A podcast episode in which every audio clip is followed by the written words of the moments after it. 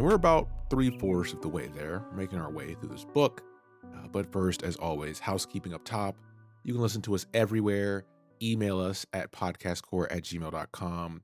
Visit us at podcastcor.com for all of our info. And then follow us on all the platforms if you can, uh, because that helps us with discoverability. But leave a like and comment wherever you listen. But the easiest way is word of mouth. How we've gotten this far. So tell a friend to earn the trust of your peers by listening to the Casuals of Runeterra podcast. So quick recap. I mean, we left Camavor. We're heading back to Helia in, you know, certain circumstances. and we're inside the mist. We have the Waystone. And obviously, we know what the next step is. Uh, but the craziness does not stop. Uh, we will continue. So, chapter 25. Scene one starts with the Daggerhawk emerging from the other side of the mist. Tensions on the ship are kind of still in the air, right? You have the Queen's dead body, Viego's bouncing between emotions, Kalista's a ball of fury uh, because this whole thing sucks and she shouldn't have to deal with it. But here we are. So as they get closer to Helia, it's immediately in alert mode because remember, guests don't just show up here. This is not a common thing. So they're in overdrive mode.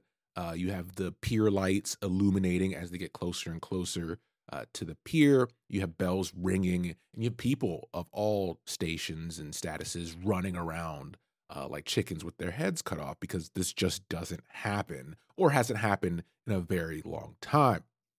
So some people are just curious you know, humans, right?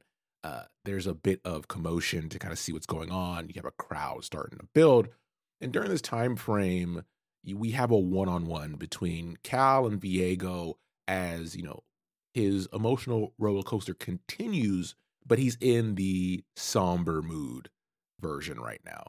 So that's you know we can deal with that. He's not wielding a blade around, uh, which is a good thing and he's down on himself about everything that happened. He believes it's his fault, which, you know, he's the king, so take that as you want. But she's trying to do the cow thing, the big sister thing of reassuring him that everything will work out.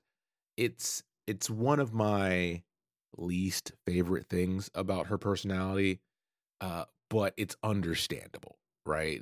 This isn't out of nowhere. Um, she wants things to work out as well, but it's not tenable, right? So this takes us to scene two. In scene two, they reach the pier and they're met by, you know, a fairly small armored guard with their pikes or halberds um, pointed and leveled, showing resistance.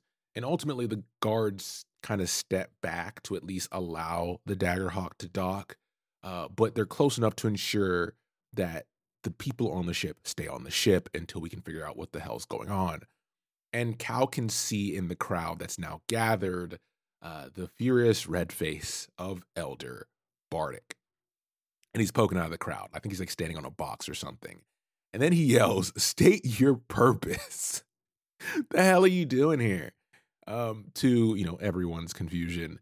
Uh, but everyone feels that way. And the two parties then shift into essentially loudly communicating back and forth, trying to understand exactly what's going on because according to everyone on Helia, decisions have been made, right? And Cal, she's just standing there, silent, pretty much looking at her own toes, ashamed because she clearly breached the trust of a lot of people uh, that allowed her to come here, to stay here, uh, to even factor in the possibility of a decision like this to someone who shouldn't even have made it to the island outside of, you know, Tyrus interfering. So somehow Viego shifts into now the personality of his charisma mode.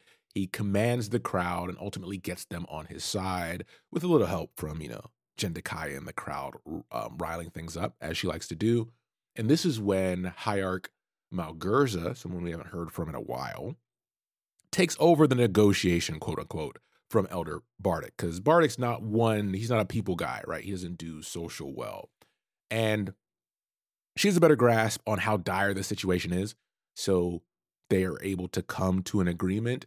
And the agreement is this they can hold on to the Waystone, they have to stay on the ship, and the council will do a quick deliberation because they do everything by council, uh, regardless of how manipulated it is, and return with a speedy decision on how to progress with this unusual situation. And this takes us to scene three. So now we're back on the ship. Cal's exhausted, right? Because it's kind of been nonstop. Remember, she got to Camavor. There was all those shenanigans. She got locked up. she got out, and then they were back on the ship, headed back to Helia, uh, without you know missing a beat. But she's exhausted. And she ends up walking in on Nuno and Hecarim having a secret discussion, quote unquote, about contingencies, quote unquote. And at this point, she's had enough, right? Everything's kind of like balled up into uh, this frustration and of constant issues. And she reminds them that, hey, what you're talking about is just treason. Stop sugarcoating it. This is what you guys are talking about. And she's trying to convince herself that everything will be fine and Viego will pull through, but the others just don't see it happening. And finally, she turns to Hecarim and unloads all of this anger on to him. Calling him out on his scheme, she finally sees through it his goal is to take the throne and become king by using her as, you know, royalty. And Bing brings up the relationship with Ledros, and Cal lets him know that whatever he believes happened between them doesn't matter because she's calling it off. There will be no wedding.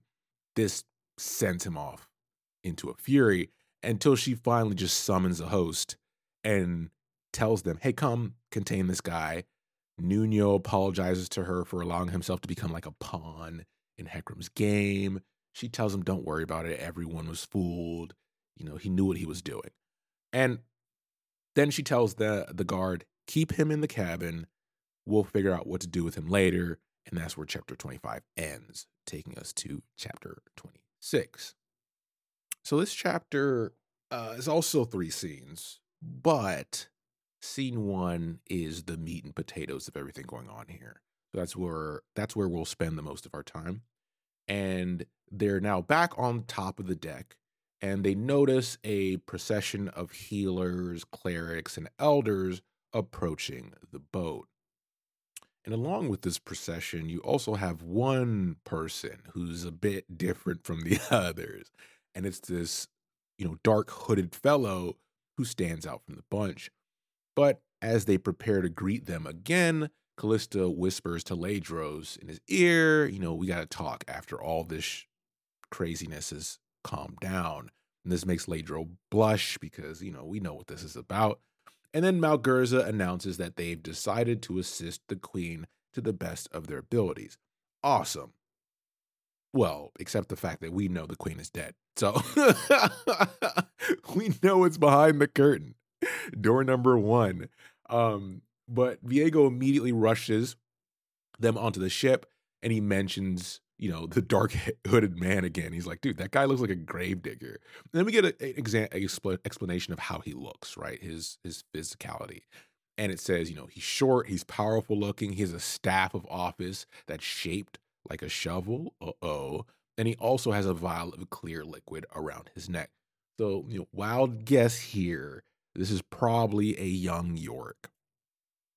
Anyways, the physician is the first person that decides, you know, I'll take a look at the queen. Let's get this over with. This craziness is annoying. And it didn't take much time for them to realize the obvious, right? She's dead. They're a physician. They can tell.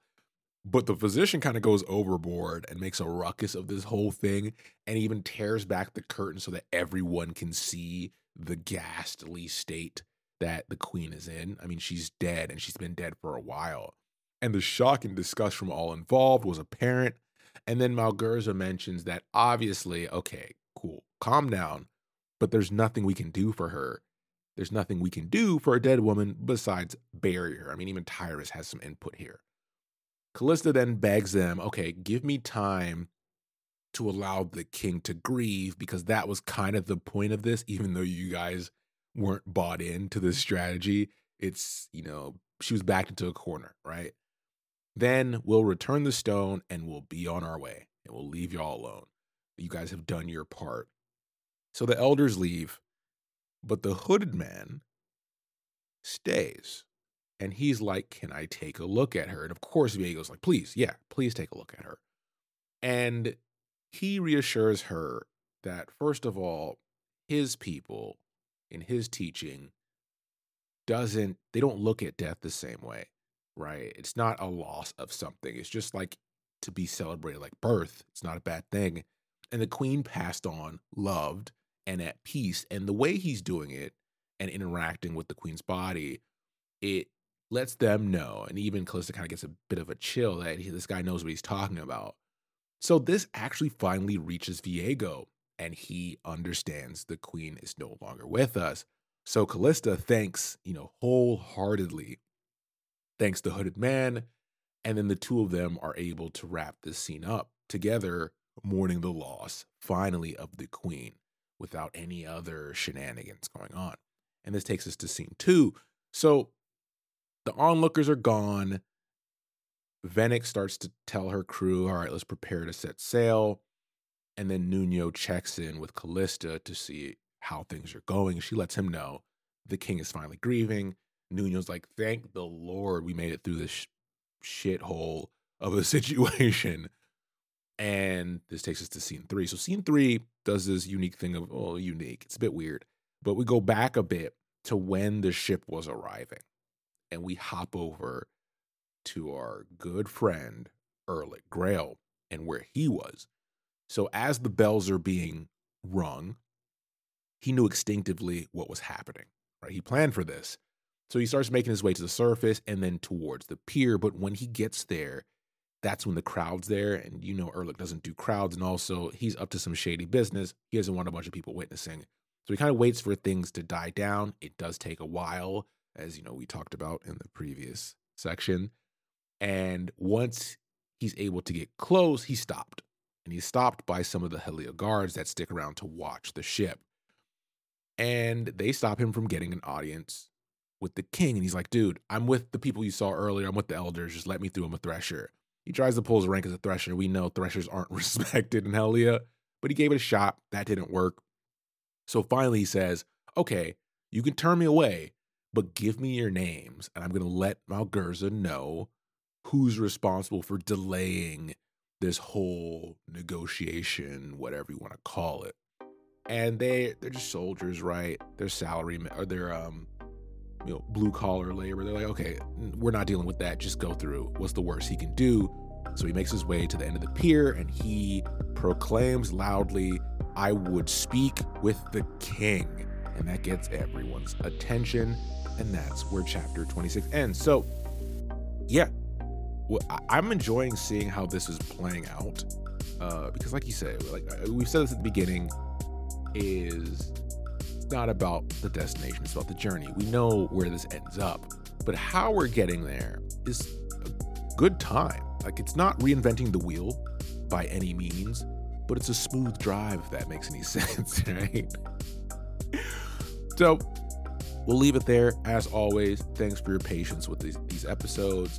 Thanks for listening. And we'll be back soon with the next episode. And as Hetch always says, take care, everybody.